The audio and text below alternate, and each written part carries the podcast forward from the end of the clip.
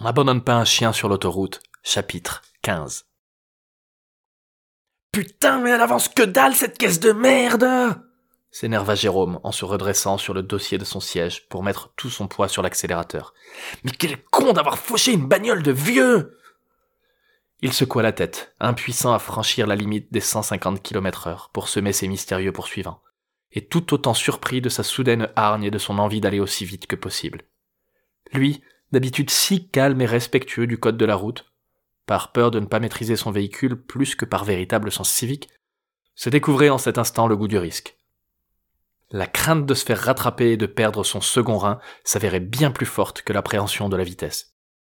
Hé hey, gamin, tu me fais confiance ou pas? provoqua Papicole d'un air de défi depuis la banquette arrière. Un oui était exclu.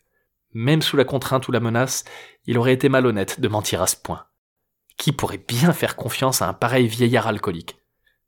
Non semblait de toute évidence la réponse la plus honnête et sensée, sans pour autant craindre de passer pour méfiant ni paranoïaque. Jérôme garda pourtant le silence, par curiosité de ce que pouvait proposer le vieux, bien plus que par méfiance. Quoi qu'il advienne, il était plus à sa près. Alors tu vas faire exactement qu'est-ce que je te dis, poursuivit calmement l'ancien dans le dos silencieux de Jérôme. Il lui indiqua une séquence de boutons à presser et de contrôles à actionner sur le tableau de bord et autour. Activer la climatisation, couper les phares et les rallumer aussitôt, appuyer sur l'allume-cigare, mettre le clignotant à droite, à gauche, à droite, démarrer le dégivrage arrière en même temps que l'autoradio, s'assurer que celui-ci ne réagisse pas encore, relâcher l'accélérateur, débrayer une seconde, puis rappuyer à fond sur la pédale de droite tout en klaxonnant. Jérôme suivit chaque consigne avec une incompréhension croissante, amplifiée par les relents de whisky qui embaumaient encore l'habitacle. Il s'apprêta à relâcher sa pression sur le klaxon pour reprocher au vieux sa mauvaise blague malvenue, lorsque ce dernier brailla à en exploser les tympans du chien, fût-il encore intact. Maintenant, accrochez-vous, ça va péter Sur ce dernier mot, une poussée brutale projeta la berline en avant. En quelques secondes, l'aiguille du compteur dépassa la barre des 200, tandis que les haut-parleurs se mirent à cracher à plein volume un violent rythme de guitare saturé. La tête de Jérôme s'enfonça dans l'appui-tête.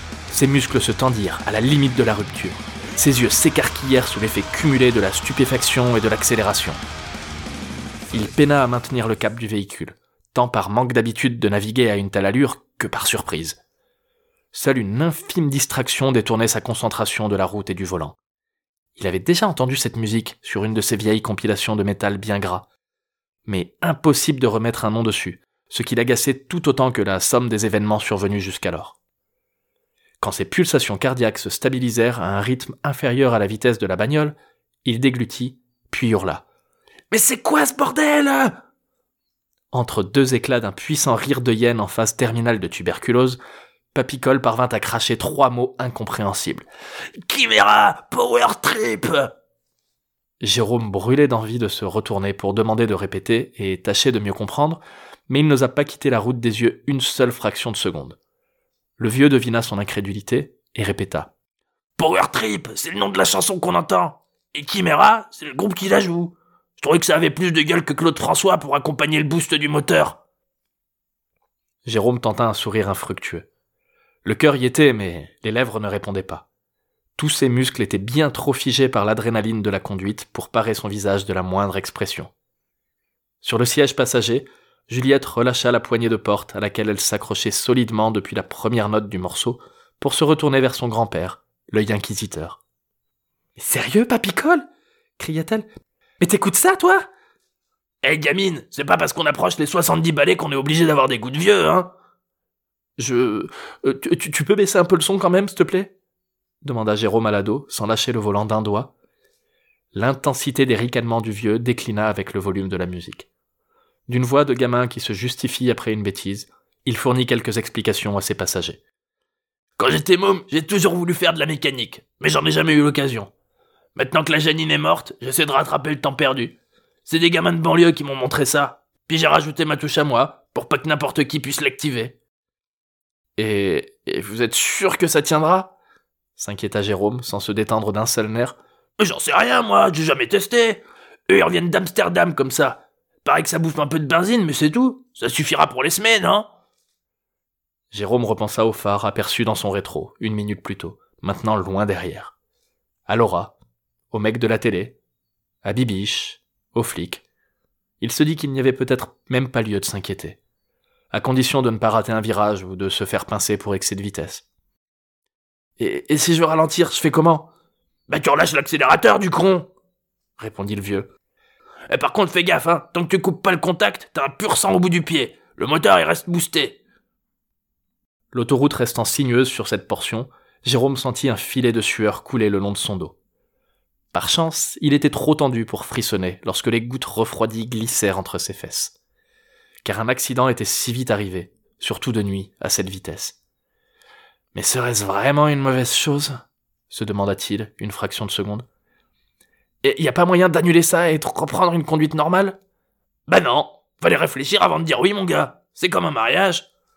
Ouais, ou un divorce, lâcha-t-il dans sa barbe, tant il regrettait d'être ici en cet instant. Son ménage lui manquait. Pas sa femme, il avait enfin réussi à tirer un trait sur ce qu'il avait pris pour de l'amour pendant trop longtemps. Non, sa fille lui manquait. Et le divorce le séparait d'elle aussi. Ah, t'es divorcé? interrogea Juliette en toute innocence. Ouais, souffla-t-il entre ses dents toujours serrées par la concentration. Les mots de Laura lui revinrent en mémoire. Des gens que tout le monde a rejetés. Il fut pris d'un rire nerveux à l'idée que quelqu'un paie pour ses organes. Malgré ça, mon ex serait quand même prête à payer cher pour me maintenir en vie. Pour que je continue à envoyer les sous. S'il y avait une rançon sur ma gueule ou mon cœur, elle la paierait avec mon fric. Il continua de parler, autant pour lui-même que pour les autres. C'était un moyen de penser à autre chose qu'à la route et d'évacuer la pression qui en découlait. Il expliqua avoir apporté tout l'argent dans son couple, tandis que sa femme profitait de son temps libre pour le dépenser en fringues et en sorties. Et en frais d'avocat, à cause desquels il se retrouvait condamné à verser une lourde pension chaque mois, sans rien gagner en retour. C'est à peine si j'aurais le droit de voir la petite pendant les vacances. T'as même pas pu avoir un peu la garde? s'étonna Juliette. Eh non, rétorqua-t-il sans tourner la tête d'un degré. Je m'en suis pas assez occupé dans son enfance, ils m'ont dit. Je bossais pour les entretenir, je pouvais pas être partout alors ils m'ont déclaré moins apte à m'occuper de son bonheur. Putain, mais c'est injuste s'indigna l'ado. Alors que t'as donné ton... Ce qu'a pu donner le père, ils s'en foutent, coupa-t-il. Y a que la voix de la femme qui compte dans ces affaires. Moi, l'avocat, il m'a expliqué que moins j'en dirais, moins je me ferais avoir. Alors voilà, je donne un rein, puis 15 ans de ma vie pour gagner de quoi les nourrir, et maintenant c'est dégage, ferme ta gueule, mais continue à cracher la thune, hein. Juliette marqua une pause, appuyée d'un regard admiratif envers son conducteur. Du coin de l'œil, Jérôme devina ses épaules se soulever sous une profonde inspiration, puis retomber de désespoir. Walsum gémit-elle. Oh, j'aurais tellement préféré un daron comme toi que comme le mien. Tu veux pas changer?